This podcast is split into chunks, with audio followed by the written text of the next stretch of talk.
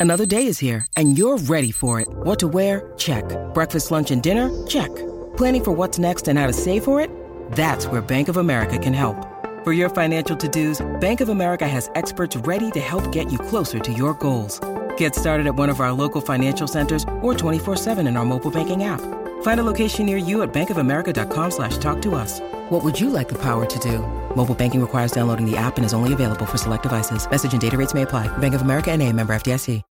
When you need mealtime inspiration, it's worth shopping Kroger, where you'll find over 30,000 mouthwatering choices that excite your inner foodie. And no matter what tasty choice you make, you'll enjoy our everyday low prices, plus extra ways to save, like digital coupons worth over $600 each week. You can also save up to $1 off per gallon at the pump with fuel points. More savings and more inspiring flavors make shopping Kroger worth it every time. Kroger, fresh for everyone. Fuel restrictions apply.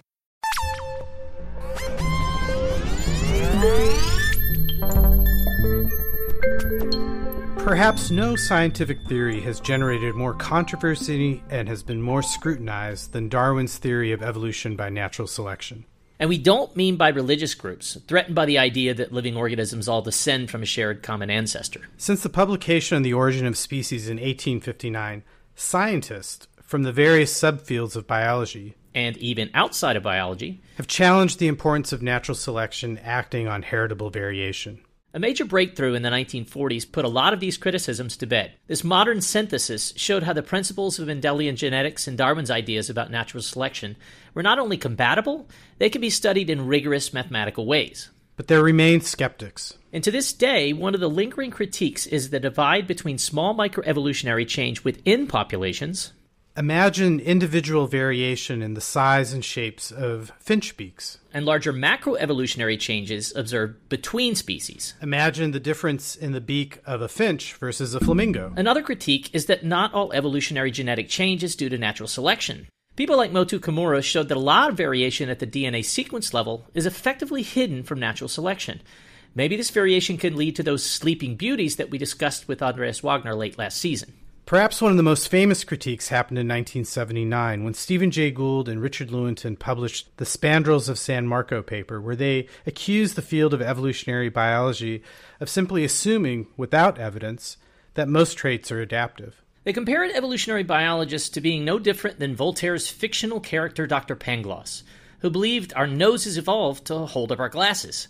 They argued that, like the non functional architectural spandrels at the top of an arch and ceiling, many traits that seem adaptive might not be. Only a few years later, in 1983, Russ Lande and Steve Arnold published a landmark paper that provided a statistical method for measuring selection on correlated traits. This paper fundamentally altered how evolutionary biologists approach the study of evolution in natural populations and added that missing rigor that Gould and Lewontin sought. Our guest today, Erik Svensson from Lund University in Sweden, recently published a perspective paper revisiting this landmark publication. We talk with Erik about the legacy of the Lande Arnold paper and some of the challenges of applying it to studies of evolution in natural populations. We also talk about how many of the critiques of evolutionary biology can be understood by the feedbacks that occur when there is reciprocal causation between interacting populations or between populations and their environments. and about the philosophical underpinnings of evolutionary biology and how this plays out in some of the critiques leveled against it. I'm Marty Martin, And I'm Cameron Ghalambor. and this is Big Biology.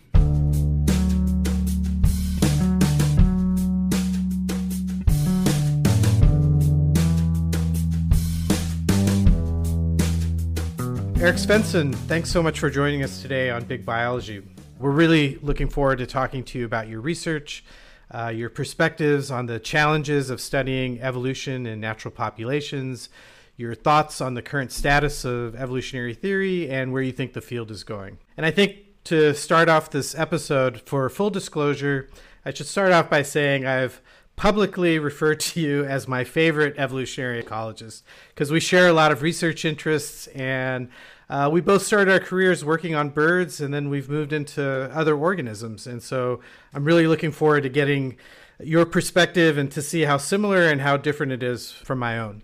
Thanks. I'm happy to be here. Excellent. And the same, same thing, Erik. I mean, it's been great to have um, you engage with us through social media as a podcast. Like Cam, I've been a big fan of your work for a long time. So to see you be supportive of the show and then, you know, constructively critical when when you're not a fan, uh, that's what this is about. That's how science is supposed to work. So thanks for that. Yeah, I would even say so in my case.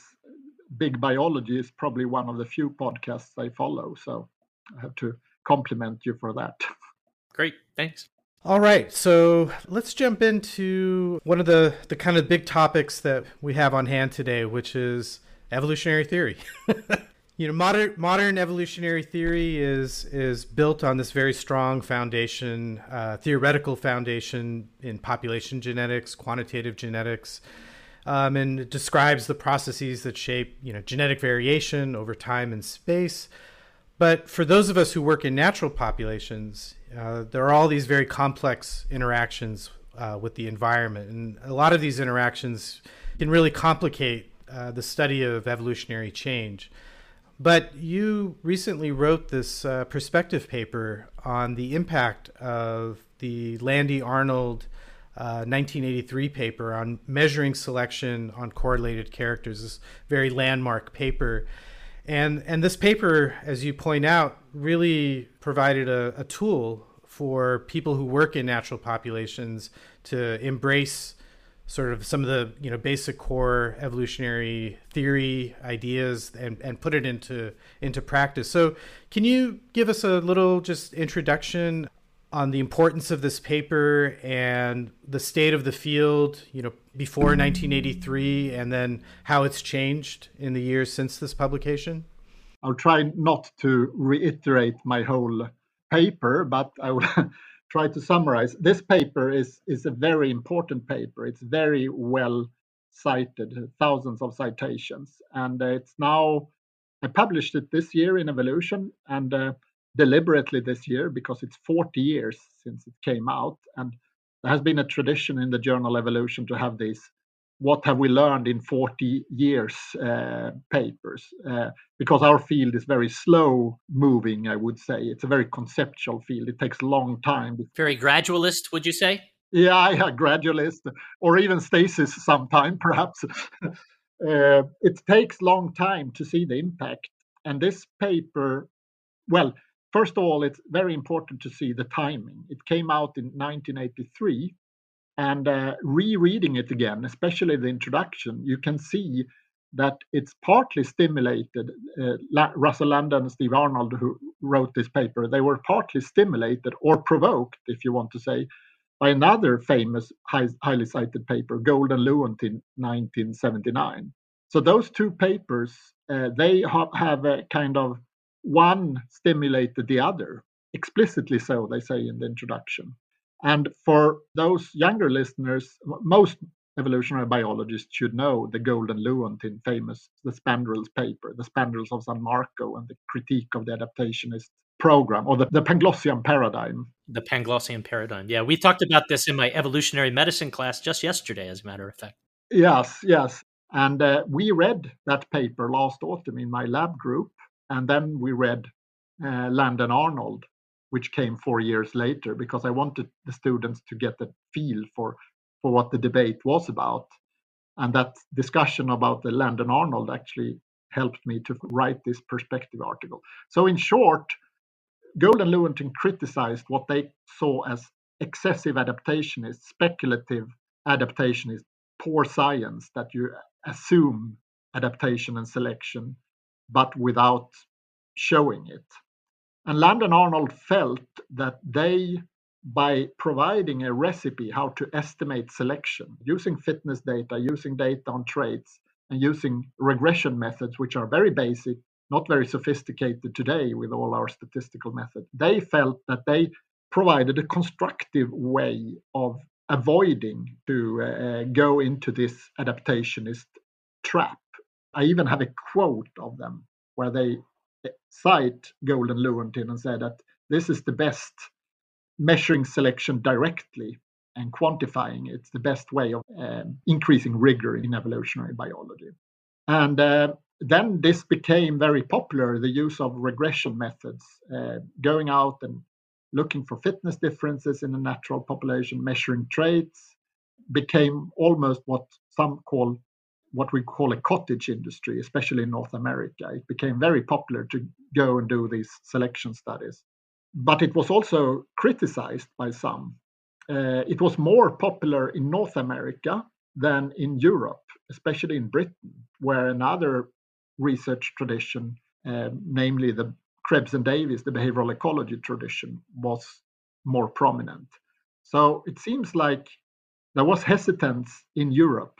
And Alan a theoretical biologist, he even had a very critical chapter in a book in 1986 by Clutton Brock, where he criticized this Lande and Arnold uh, method because he thought it, it's just correlational, you should do experiments.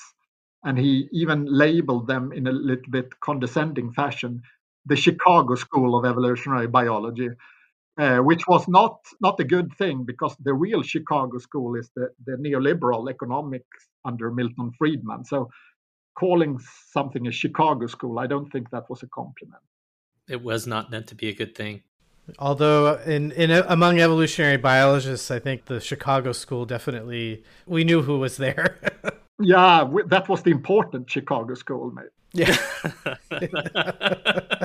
But anyway, that, that this has resulted in a large body of work where people have estimated selection in natural populations. And then in 2001, Joel Kingsolver and colleagues did uh, the first meta-analysis where they asked the simple question: How strong is phenotypic selection in natural populations? Uh, and was followed by several other meta-analyses, uh, one which I was involved in. So the legacy of this paper has clearly been that we have we have learned a lot about selection, the strength of selection on phenotypic traits in natural populations, much more than we could before because we didn't have any any metrics or quantitative methods to, to do so.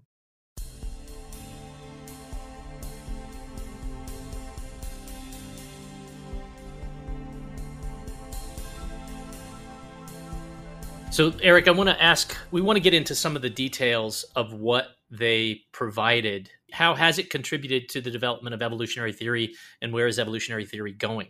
So, for us to do that, I think we need to dig into some of the details, and I'm going to say a little bit about what I understand to be the history in the papers that you've written on this, what we're discussing today. Fantastic. It's amazing the diversity and the amount of things you've been producing on these things for the last several years. So that's really made it easy for me to, to summarize. Gould Lewontin criticized the adaptationist paradigm. Maybe there's more to think about in evolution than just walking in and assuming that everything is some sort of adaptive trait. Lande and Arnold come up with a method for quantifying studying selection but that's an embellishment on the price equation right which had been around before and was a simpler version maybe you could say something about that because i want to get us to what they did specifically that has opened up these new doors that led kingsolver and others to do the meta-analyses so how do we get to a g matrix how do we get to this variance covariance exploration and what is it about selection they were doing with regression that was different than others first of all there were methods to estimate selection before, but they were mainly univariate. They were based on one trait at a time. We know that selection operates not on one trait in a time, but on multiple traits, and sometimes not only in a linear fashion, it's also stabilizing on disruptive selection, and sometimes also on combinations of traits, which we call correlational selection. So the textbook way of teaching selection tend to be you compare survivors and non-survivors with respect to mean, but selection can also operate not only on means but also on variances and combinations. So I think it opened up the door to the multivariate view of, of selection, that selection is a multivariate process. And that the response to selection is not because only direct selection on a trait, but also indirect selection due to correlations with other traits. As I think that is a very important thing. But then you also mentioned uh, the G matrix, and I think here is one one interesting thing with the Lande and Arnold uh, school and their approach in general is that they state very early on, and I think this is almost sometimes forgotten that selection and inheritance are distinct phenomena. They can start, be studied in isolation you can actually study selection without knowing anything about the G matrix of your organism. And I would say in most organisms we study, it's terribly difficult to get a G matrix or even a simple measure of heritability, but it's still valuable to study the process of, of selection to give us an idea of the strength of selection. And there is also a quote in my, my perspective article about, by uh, Ronald Fisher and his book from 1930. The first sentence says, Natural selection is not evolution. And I tend to think that is very often forgotten. Um, and I th- that selection is a within generation ecological process that can be studied without regard to genetics at all. And I think this is maybe the main importance of Lande and Arnold. It suddenly opened up for ecologists who typically don't either don't have genetic information or are not even interested to contribute to the evolutionary literature by realizing that we separate inheritance and selection. It also brings in it's an attempt to bring in the insights from the plant and animal breeding literature and the experience they they did there to natural populations with mixed results i would say. So erik i, I have a question that um, i want to ask you because um, you mentioned correlational selection and i know that's a topic that you've been very interested in. So just to re- restate correlational selection is selection that favors particular combinations of traits together.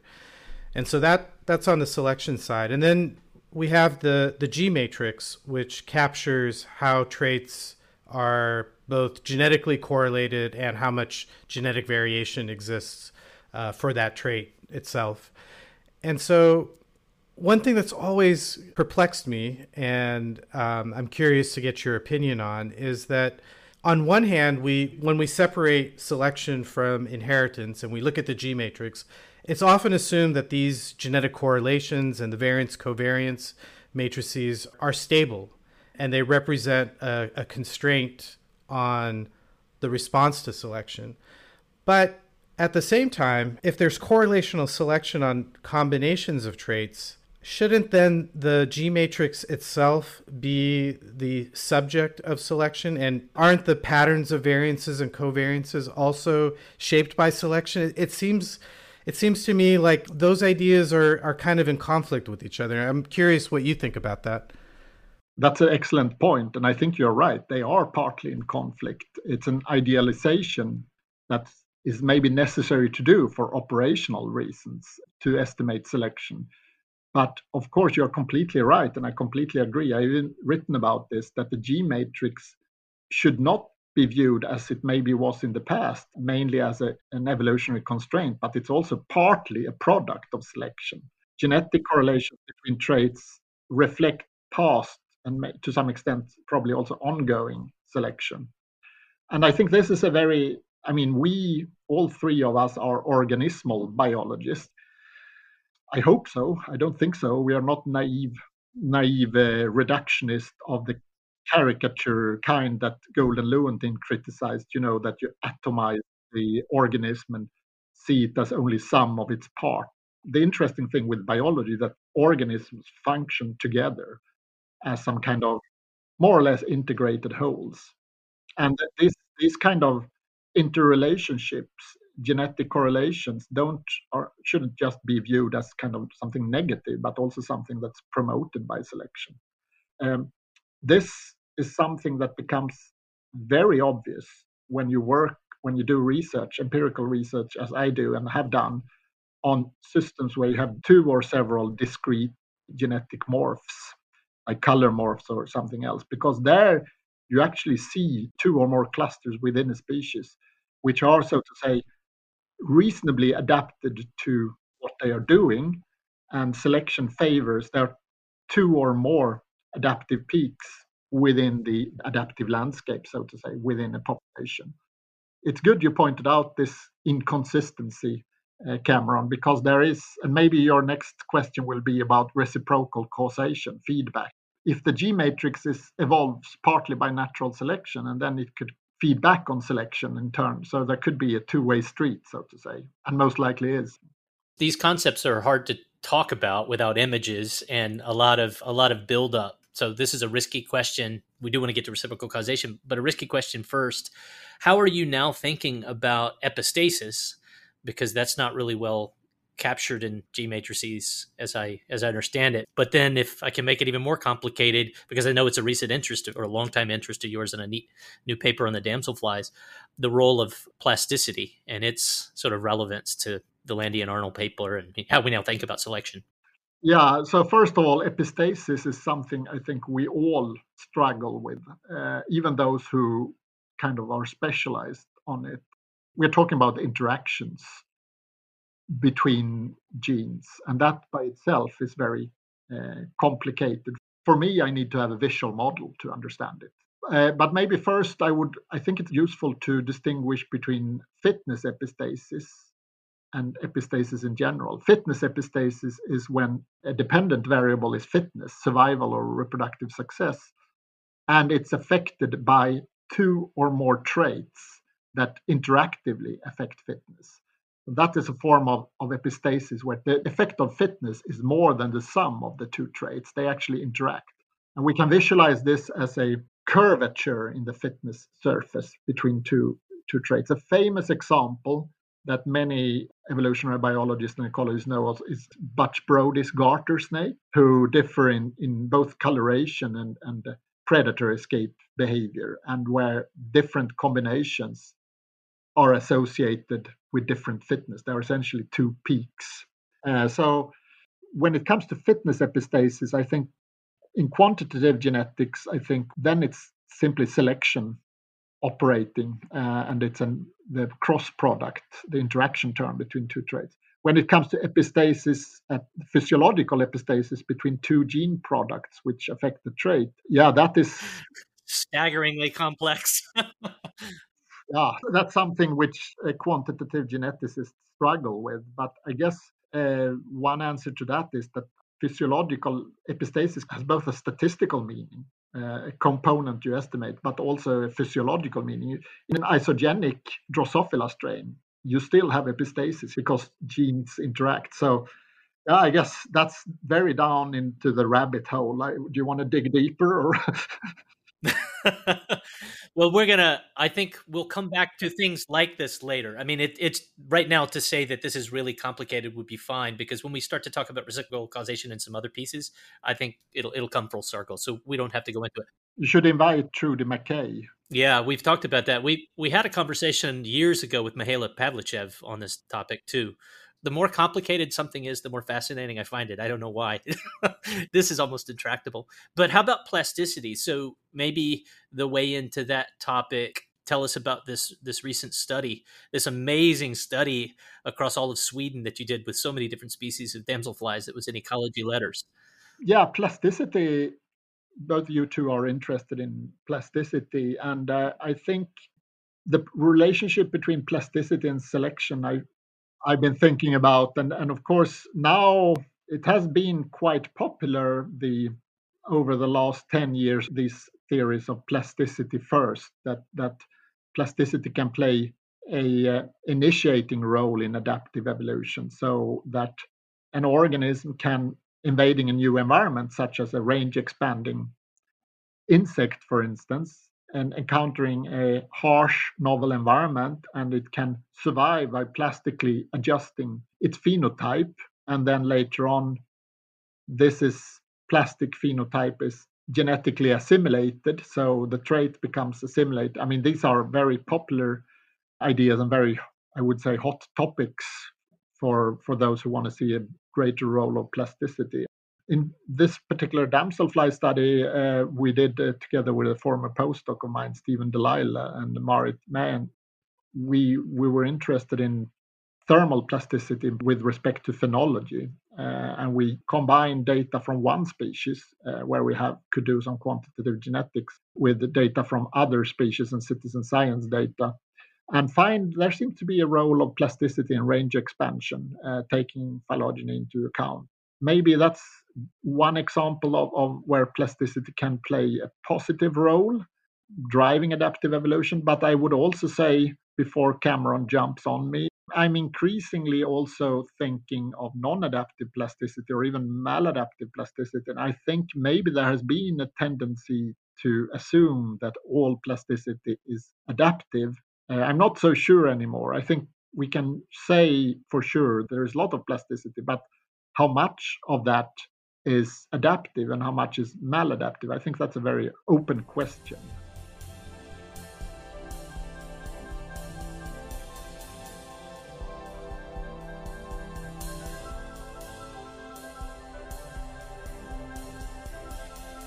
Yeah, so the question I had kind of touches on what you were talking about on the relationship between plasticity and selection and evolutionary responses. So my understanding in the of that paper was that you found that well I, think first you showed that over the last I think 18 years damselflies are emerging maybe 10 days earlier than they previously were and that the the plastic response to temperature, warmer temperatures, is to emerge at a earlier time. And so the plastic response, I think the words you used is is very aligned with the sort of evolutionary response that you see within and and obviously also between species. But the question I have for you is that well that type of plasticity would seem to be adaptive because it it's sort of aligned with the the evolutionary response that you would expect if that's what selection is favoring. But what I'm confused about is if you can solve the problem of a warming environment through plasticity, shouldn't there be fairly weak selection to evolve? If you can get closer to that adaptive peak just through your uh, plastic response to temperature, that would seem to me to weaken the selection differential, and then that should actually slow the evolutionary response. Yeah, yeah, that's something I've been thinking about a lot too.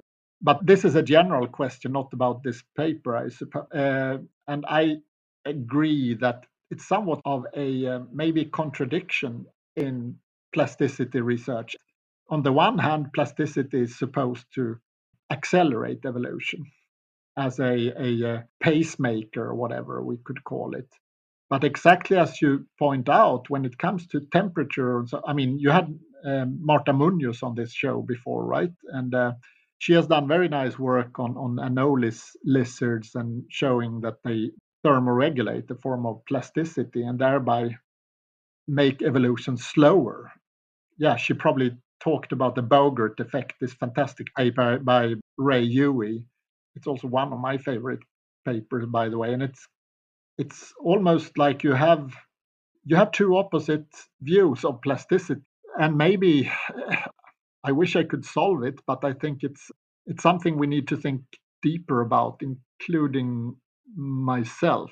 Um, so I guess it's somewhat paradoxical, as you say. One aspect, though, is that it's not only about the strength of selection, but if plasticity also facilitates population size, enables a, a species to have maintain larger population numbers under harsh conditions through plastic adjustment, it also means that the population size is not reduced as much, and thereby the strength, the efficiency of selection increases. Even for, even if selection doesn't change, selection becomes more efficient at a larger size. So that could partly um, help us to partly solve this contradiction you mentioned, Cameron. One last question on this topic, I guess, is that thinking about plasticity and, and particularly in the context of the Lande Arnold equation. You know, one thing that we learn in quantitative genetics is that heritability is very context dependent. It's dependent on the environment in which you measure it. Uh, but then when we talk about genetic correlations and the structure of the G matrix, all of a sudden the context dependency never enters the equation. And yet there's a lot of papers that show that even genetic correlations are are plastic, and so the underlying genetic architecture seems to be sensitive to the environment that you measure it in. Oh, what a wonderful understatement. and then I, think back to the to the selection part um, that you were just talking about. If plasticity and the environment induce shifts in the distribution of the phenotypes relative to some optima, it's also influencing potentially the strength of selection. And, you know, I, I can say personally, I've become a little bit frustrated by like the terms genetic assimilation and genetic accommodation because I, I think if we could think about plasticity more in the context of Lande Arnold and have a better understanding of how the environment is affecting those parameters that we're trying to estimate natural populations, I think we could make potentially more progress on a better understanding of how natural populations deal with environmental variation and, and how that influences evolutionary responses. It makes a lot of sense. It's funny also you mentioned uh, you challenged me on this uh, damselfly study and about plasticity and selection. Uh, it just reminded me now when I checked it, we have a graph. Unfortunately, this journal, Ecology Letters, like many other journals, they have this limited number of figures, and uh, and and all the interesting stuff you have to check in the supporting material these days. It's not. I mean, I would wish we could go back to like, well, everything you should be published in ecological monographs or something, fifty pages or. That's actually a journal where I've actually been rejected once because the paper was too short. Yeah, that's a rarity. but uh, in that paper, we actually estimated selection on uh, phenology for this our target species in southern Sweden, the common blue-tailed damsel. And in spite of the, the plastically changed, the annual selection gradients were quite weak. So it fits well with what you're saying that plasticity masks selection or plasticity dampens selection.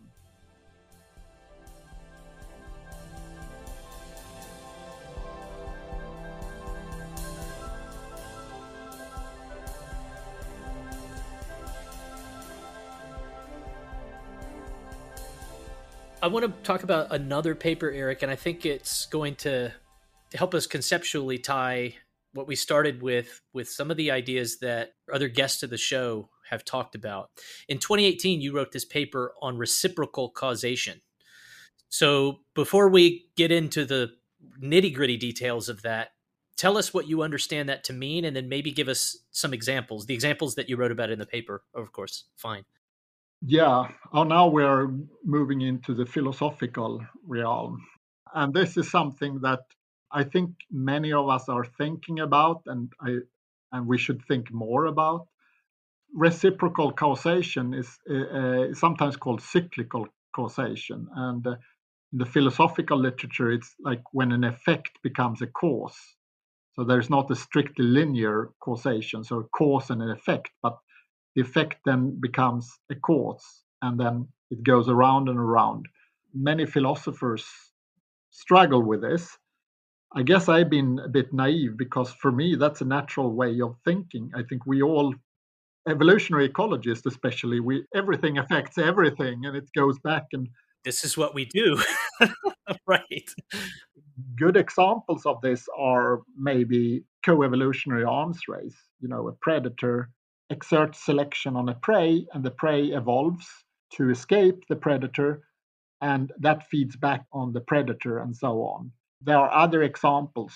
Frequency dependent selection is another example where, you know, a genotype or a phenotype has a certain fitness and as it increases because of selection, it increases in frequency, but since fitness is frequency dependent, the composition of the population changes and that feeds back on the fitness of the genotype so it gets low fitness or high fitness if it's positive frequencies. So there are many of these situations, and one very popular field um, that both Cameron and I have. Well, I was actually quite late in publishing my first paper where I used the term eco-evolutionary dynamics. It wasn't until 2019, so I was a, a last last uh, resisting but then i wrote my first paper with evol- eco-evolutionary dynamics so now i guess i I'm in the boat with everyone. That's another example where you have a feedback between ecological processes like competition uh, and evolutionary change, like like ecology and genetics or ecology and evolution interacting. So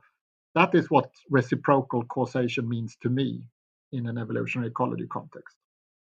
So yeah, so I think but part of your motivation for writing about reciprocal causation was in part because some of the criticisms of the standard evolutionary theory is that it it sort of leaves out certain processes like niche construction and potentially plasticity uh, and agency.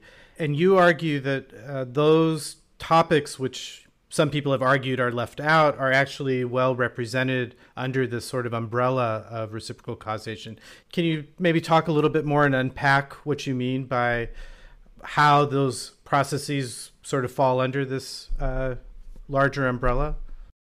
Yeah, now we are also entering this debate that has been going on for maybe the last eight to 10 years, or actually longer. Back in 2007, I think Piglu- Massimo Pigliucci published this paper on Do we need an extended evolutionary synthesis? And it has been a debate that has been taken place not only in the evolutionary biology community, but also on blogs, on Twitter, and uh, in popular media and so on. And uh, I wouldn't say that it has been all bad. I think it's been interesting and challenging to think, but there is also sometimes you get the feeling it's a storm in a teacup.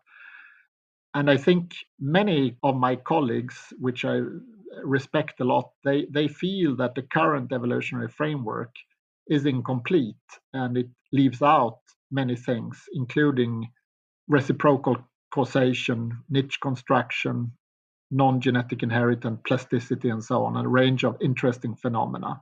And I agree very much; these are very interesting phenomena, uh, and especially maybe reciprocal causation and feedbacks is, is, something we really need to think about.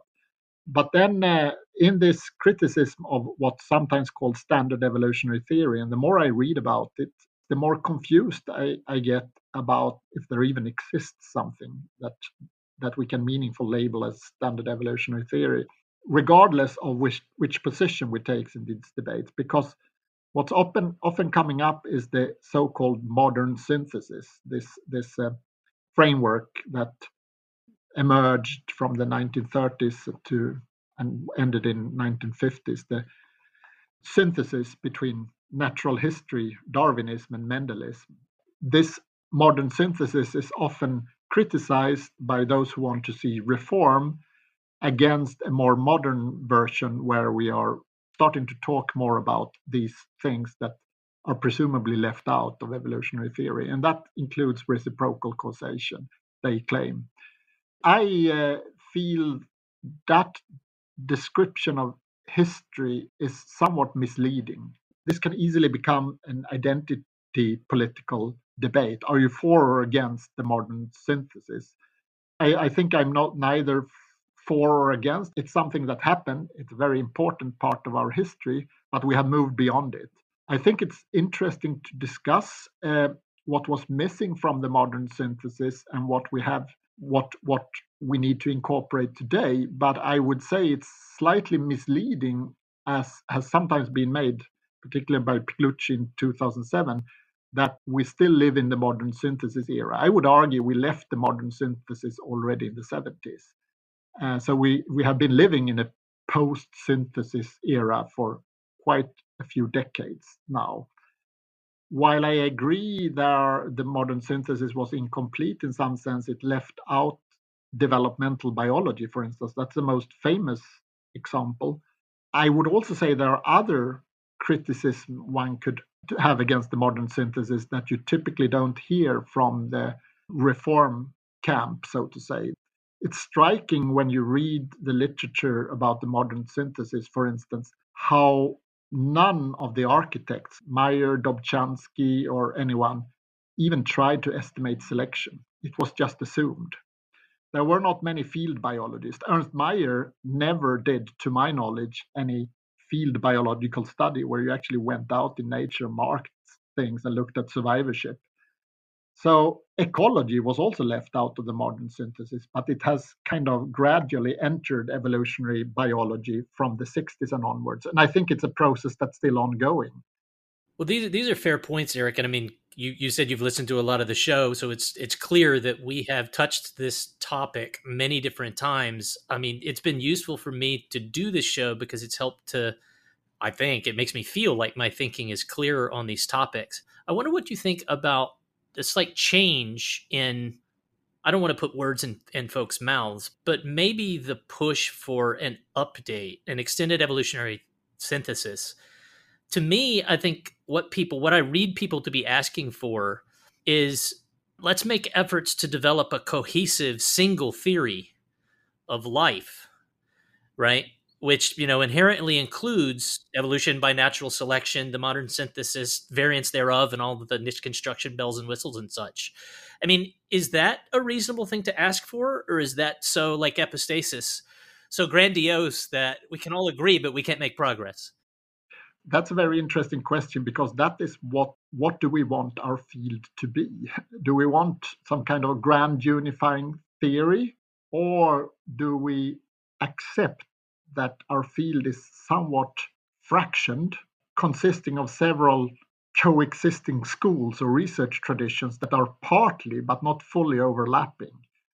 I tend to lean, maybe this is slightly pessimistic. Uh, there, there is a, a science philosopher, uh, Imre Lakatos, you probably have heard about, who tried to find a, a middle ground between strict Popperianism with its falsification criteria and Kuhn's paradigm theory, which has been accused for being very relativistic and neither Kuhn nor Popper are very satisfying philosophers, at least to me, if you want to understand how science works. I mean, we know we don't go out and try to falsify, we try to find out new stuff, right? So, no evolutionary biologist I know is a strict Popperian. But we are neither, I think, would be relativistic Kuhnians. So we think, oh, a changed paradigm now I'm doing something completely different from last year. We still maintain some continuity. And Imre Lakatos, he suggested that science consists of several coexisting research programs, each with a core of strong assumptions. And then there were auxiliary hypotheses called uh, like a protective belt. And that's increasingly my view of evolutionary biology that we have these research traditions, and that's okay maybe the, the modern synthesis view, which was at that time very important step that you could unify every biology in all its details, maybe maybe we'll have reached this kind of creative chaos um, and we'll remain there. well, so I'm I'm curious. Let's just juxtapose it against our sister science, physics, that does have some version of a grand unified theory. I mean, there's plenty of problems we're, we're well aware of. It's not fully resolved. Most levels in physics are cohesive, you know, coherent. What is it about biology that makes it different that it's not possible? Yeah. Well, I think we can agree on a few. Natural selection is controversial that it exists. I guess our question is rather its reach. How much can we explain by natural selection? Uh, but then we we probably have there's probably disagreements with uh, what should count as an evolutionary process and what is rather an outcome of selection. In that sense, maybe I'm a traditionalist. I tend to think of the evolutionary processes in quite strict sense. Uh, what Elliott Sober, the philosopher of biology, said: the consequence laws, natural selection or sexual selection included, um, genetic drift, uh, recombination, mutation. These, what some call forces. And then I think of a lot of other interesting stuff like ecology, predation, temperature, whatever we study. I think of those more as source laws. They are behind, so to say, the consequence laws, but they are not evolutionary processes in themselves. Competition and predation are kind of ecological phenomena, extremely interesting phenomena, but their influence on evolution is that they uh, give rise to selection. I also think we need to distinguish between source laws, consequence laws, and evolutionary outcomes. Uh, and sometimes it's difficult to distinguish them. But I, I tend to think, although I'm not dogmatic about this, that phenotypic plasticity is partly an evolutionary outcome of selection. Either strong selection that leads to canalization or weak selection when uh, more plasticity might be permitted, for instance. But then, of course, we have, as Cameron alluded to, plasticity can feed back on selection, weaken selection. So then it becomes more complicated. Well, I think it fits in nicely with you know the ideas of reciprocal causation, but also something that you said, I think, that resonates with me is you know as a traditionalist, you see sort of consequences or outcomes of selection, and and I think the topic where that fits in uh, and is most interesting, I think, because of a lot of the debates that Marty and I have had recently, is about the concept of agency, and I kind of I think as a, from that traditionalist perspective see agency as a consequence of selection, which then also has the potential to feed back. Whereas I think uh, an alternative perspective is maybe that this type of goal oriented behavior can somehow occur in the absence of as being a not a consequence of selection it's just sort of a property of living organisms that just sort of is there. I know you've you've thought a little bit about agency. Is is that consistent with your thinking or is that different? I view agency as an outcome of selection, that selection tends to create organisms which behave in an adaptive way, whether it's homeostasis or goal searching or finding food or whatever. So I tend to think of not agency as primitive or ancestral, but rather as derived character, that agency is a product of selection. I think those who argue for agency to see something more, like I think Den- Dennis Walsh, the philosopher, was on this show. I think he views agency as maybe more an ancestral feature, uh, independent of selection. I have I struggle to to see how you could have an agency without selection. I'm quite skeptical, but I'm willing to change my mind if somebody could show convincingly that this can exist. But let me just say, give a little bit of a warning here when we talk about agency. We talked a little bit about plasticity and whether it's adaptive or non-adaptive. And I think we should not forget the message from Gould and Lewontin about avoiding falling into the adaptationist trap to interpret what we see in nature as being functional, being good for the organism, being adaptive. I think there is still some criticism that is valid. That was a criticism against naive sociobiology and behavioral ecology, that we assume that organisms do this and that, and they are perfectly adapted to their environment. And I would say and that has been a very successful assumption in much of, of optimality biology and, and behavioral ecology that organisms are extremely well adapted. But there are also notable examples when they are not. And my favorite example, if I can go back to my favorite insects, are dragonflies and damselflies. And I just got a WhatsApp message from a uh, former student in India. She saw a car with its windshield and she saw a dragonfly female trying to lay eggs on the windshield because it's thought that the windshield was water. It was lured. Uh, that's what we call an ecological trap.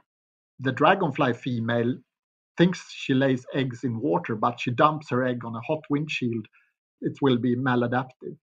So the dragonfly female there, in that case, has some agency, but it's obviously not very functional. Uh, it's goal oriented, but it leads wrong. You could argue the same with moths flying into light. I have a light trap. I catch moths. Or, or humans eating too many cheeseburgers, right? yeah, exactly. There are definitely um, situations where I think agential thinking uh, that can be very successful can also lead you in the wrong direction. That's that's really interesting, Erik. I so I'm obviously a big fan of this concept. Hence, uh, Cam and my never-ending, we'll call them conversations. They're a little more heated than that sometimes, but that's what friends do. I don't think of agency as exclusively adaptive. In fact, I mean, I was so excited to see your paper on reciprocal causation because I thought I was going to read you to say agency is just a form of reciprocal causality. What's the problem? Let's let's get excited about this. There's an interesting part of your paper. So as as Cam set up, it is written in response to the calls for the extended evolutionary synthesis and you present the nice examples well reciprocal causality is a common thing for a lot of biology. We all study it and you say that Kevin Laland and colleagues, this was specifically in response to something that th- that group had written. They said that the reason for an extended evolutionary synthesis was the need to address organismal agency. But then you proceeded to give examples that were, you know, ecoevolutionary dynamics, host parasite, predator prey arms races, and that's all fine. But why did I was just wondering why there wasn't an example or a sort of deconstruction of the idea that organismal agency was reciprocal causality? I mean, isn't it? Very interesting that you say. I have to admit that in 2018 or rather 2017, uh, when I uh, wrote this, first I hadn't thought about the concept of agency a lot. I should search in the paper, but I don't think I I used the word agency at all it was just a few years later I actually read Dennis Walsh's book about agency. And now agency is all over. Yeah, so I have to say I haven't written explicitly about agency. Maybe I should. The way you formulate it is agency is reciprocal causation. I need to digest that a bit. Well, there's a couple of episodes where we've talked a lot about this. Um, Dan Nicholson, Sarah Walker, Paul Davies, they they talk a lot about information and so I don't know if you listened to our episode. It's Cam's favorite, the one that we had with Carl Friston about the free energy principle. I mean, that conversation crystallized for me better than anything else. I mean, I think because it was so explicit in its sort of mathematical, it was mathematically explicit. It helps to put some structure to what agency will look like, and maybe even how we measure it. I, I think I need to read that. I mean, we, we need to analyze the words and know what we're talking about. But I think I have to humbly admit that my own thinking changes the whole time. It should be, unless you're very dogmatic. But I think it's it's interesting to think about organisms. Something interesting in this debate is that we tend to focus, evolutionary biologists, on either genes, that's molecular evolution and molecular biology, or populations, which I guess is the traditional focus that I belong to. But the individual organism sitting in between is also interesting.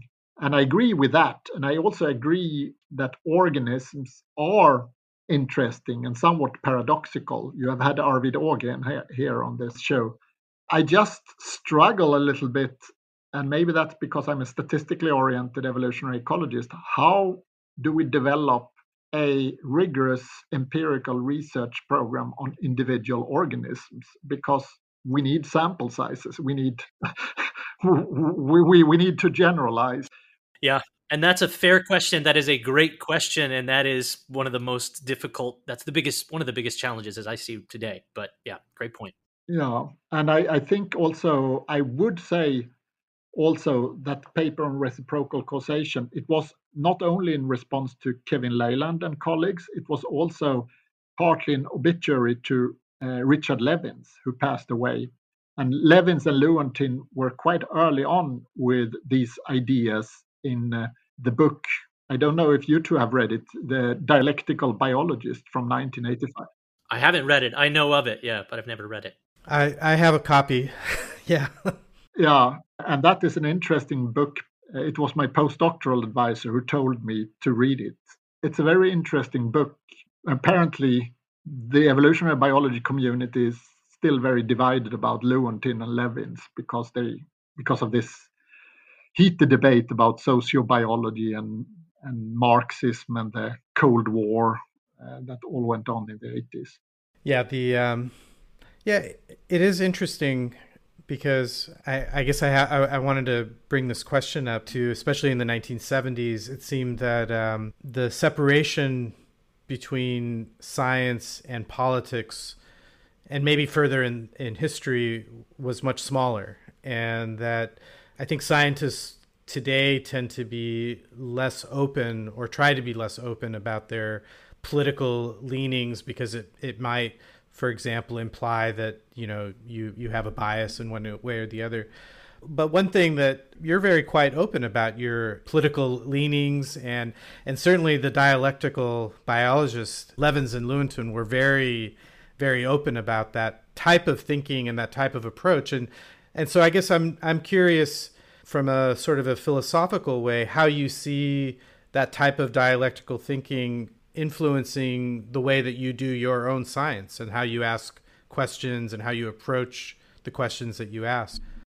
That is very interesting uh, question, and I think many biologists should think a little bit more about their worldview and why they do things and what uh, and thinking about it. Again, this I think Marxism, of course, can mean a lot of things. It can be this Stalinist dictatorships in the Soviet Union with a very politicized institutions and Lysenko and all that horrors. But it can also mean, and I think in, in parts of the dialectical biologist, not all of it, you can actually see a very refreshing analytical way of viewing the world and thinking about these cause and effect and feedbacks and zooming out and seeing things from different perspectives. Um, so I think that book has sometimes been ridiculed and um, unfairly criticized because they are, at least in some chapters, they are fairly balanced and they also admit that liberal or bourgeois science, as they call it, have also made important contributions. Game theory is one of those examples they mention explicitly. So I think being open about your own views and not trying to hide them is in a way more honest than just pretending that you are just a uh, an objective observer who says the truth, which I think is very common among many many academics. I agree. I think that's a something to that we should think more about.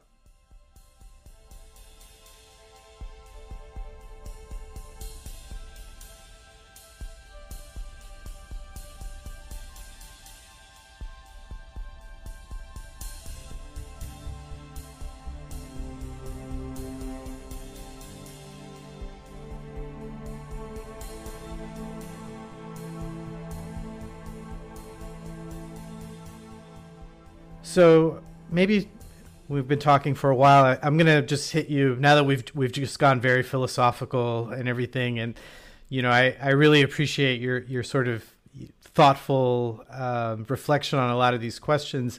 I guess my question, my last question to you is just like looking forward. You know, you you just wrote this perspective. You know, Lande and Arnold, forty years later. Where do you see things going into the future? What you know, if we could go look at evolutionary biology in another 40 years, where uh, where do you see the trajectory? Is there a trajectory? Or and and maybe you don't even need to go that far into the future, but I guess you know where do you see the field? What's the trajectory of the field right now? Where do you see like interesting things happening? I mean, a lot in our field has been very methodological driven. I'm thinking of the genomic revolution and so on. But soon almost every genome seems to have been sequenced, right? So what's happening now?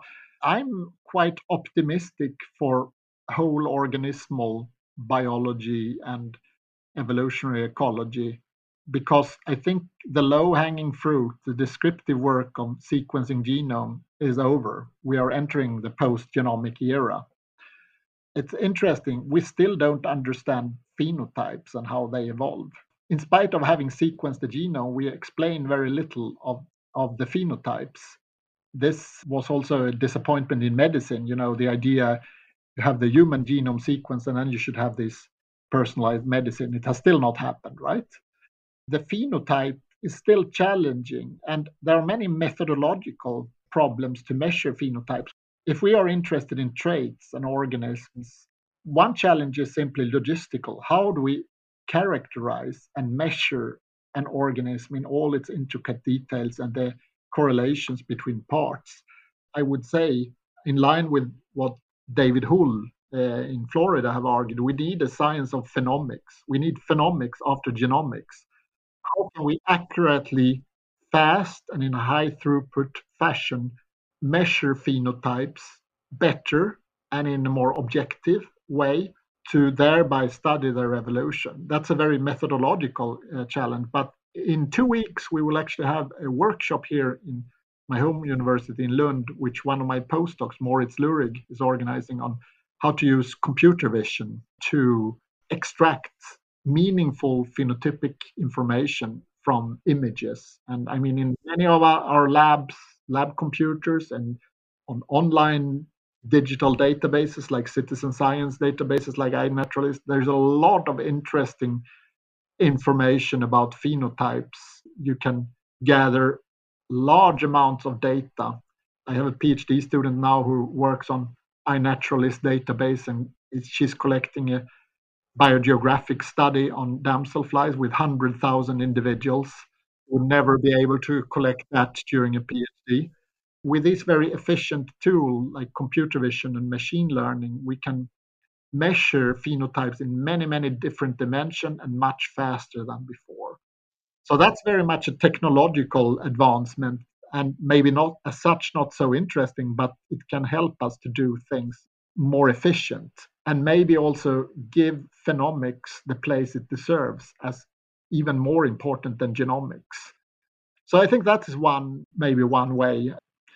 But then of course there are many challenges is that you know logistically in evolutionary ecology we would ideally like to study many populations to see but we know cameron you know how much work it is just to keep track of one population. That's why i gave up on bird it's, it was too much work to work and and then it was just one population i don't know if we speculate if we would have small robots going out and collecting data in the field but i'm not sure that would take a lot of fun out of it though uh, with the ai tools they are amazing now in terms of identifying species. That's just the first step. But I set up my moth trap in my summer house and I check in the morning and I just upload the photos and I kind of I've been very bad with moths. I'm a bird watcher and I'm good at other insects, but moths are so difficult. But even I have learned them now. So. wow. Well, good, Erik, thank you so much. This has been a fantastic conversation. Um, it's great to finally meet you in person and, and get to talk about uh, your, your, research and things. So hopefully we can meet an actual physical person as opposed to just a virtual person. So before we wrap, um, we always give our guests, you know, the, the chance to say anything that we didn't cover. Was there something that you wanted to bring up that we didn't prompt you? I think we have covered surprisingly much. Uh, of course, we could have filled a, a whole podcast with damselflies, but uh, that has to be the next one. I, I, think maybe I would like to say, and would be interesting to hear what you guys think about this, but I think there is an interesting tension in myself. In, on the one hand, you're thinking and doing theory and conceptual problem. On the other hand, I just a natural historian who like to be out and looking at bugs. Uh, and those two, I mean, ideally they should I mean, this is I'm the same person, and they should, but ideally talk to each other. But sometimes I wonder how much do you need one or the other. I mean, I admire theoreticians like Mark Kirkpatrick, for instance, who have no empirical research program, but I would have very big troubles in coming up with good ideas if I didn't have some very concrete organism that I could relate to. What's your thought? that's the how I feel. I mean, I'm at heart a natural historian who uses modern molecular tools, but um, it's it's. I guess I am half a philosopher. I mean, I have as much of a almost as much of a background in philosophy as I do in biology. So the question drive is as strong as just being out and observing natural variation. But yeah, I would never be able to be a pure theoretician. I still want to understand things that I just happen to like. Not very many people like house sparrows, but I do, and I'm perfectly happy to study them because of them. They also are practically useful, or, or you know, useful in a more philosophical or conceptual sense, and that's great. But there's just an element of, of fun in it too. What do you think, Cam? I think for me, it, it's interesting because I guess you know to some degree, for those of us who are empirically oriented, we're you know our worldviews are shaped by the organisms and the and the systems that we've worked on and so you know starting with birds and then moving toward fish and and now insects and working in tropical environments and temperate environments. You know i've seen a lot of diversity and and then you know the the theory helps me to interpret and kind of make sense of the variation and maybe guides me in the interpretation and the questions. And sometimes that's self-reinforcing and my observations match my internal you know the the the you're saying the two parts of me they talk nicely together and then sometimes they're in conflict because I I have some preconceived notion maybe based on theory or what I've seen before about how things should be and then I don't see it in that way and and and then I have to somehow reconcile the the two sides uh, that's interesting because that leads us into bias. How, like, uh, some years ago, there was this about tropical bi- in American Naturalist, a theme issue by Marlene Zuk and colleagues. I think that how we have the temperate bias uh, in a lot of, of our theories and ecological and evolutionary theories. Most well known is perhaps uh, you know the evolution of bird clutch size. That that at higher latitudes, it's that clutch size is limited by food. David Lack. I was obsessed with that idea, and as a graduate student. Yeah, we, we were all obsessed by that at some point. yeah, but but I also have think been thinking a lot about in terms of insects and and um, uh, sexual selection and particular sexual conflict. That up here in the the north, we have these short explosive summers uh, with a lot of individuals and much more antagonistic interactions and male mating harassment of females, which are crucial to maintain these female polymorphism we are studying through sexual conflict. But if we go to the tropics, the densities are much lower. So this kind of uh, this kind of density dependent and antagonistic interaction are presumably much weaker. Uh, general trend, the density density bias. Uh, so I think this is kind of our natural history background can both help us but also hinder us from seeing things. Yeah. Good. Well, thank you so much, Erik. It's been a lot of fun. We'll do it again uh, soon and do only damselflies next time. Thanks a lot.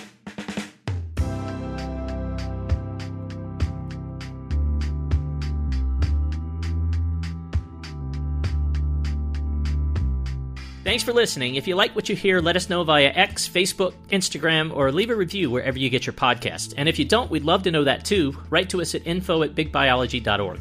Thanks to Steve Lane, who manages the website, and new producer Molly McGid for producing the episode. Thanks also to Dana De La Cruz for her amazing social media work. Keating Shahmehri produces the fantastic cover art. Thanks also to the College of Public Health at the University of South Florida and the National Science Foundation for support.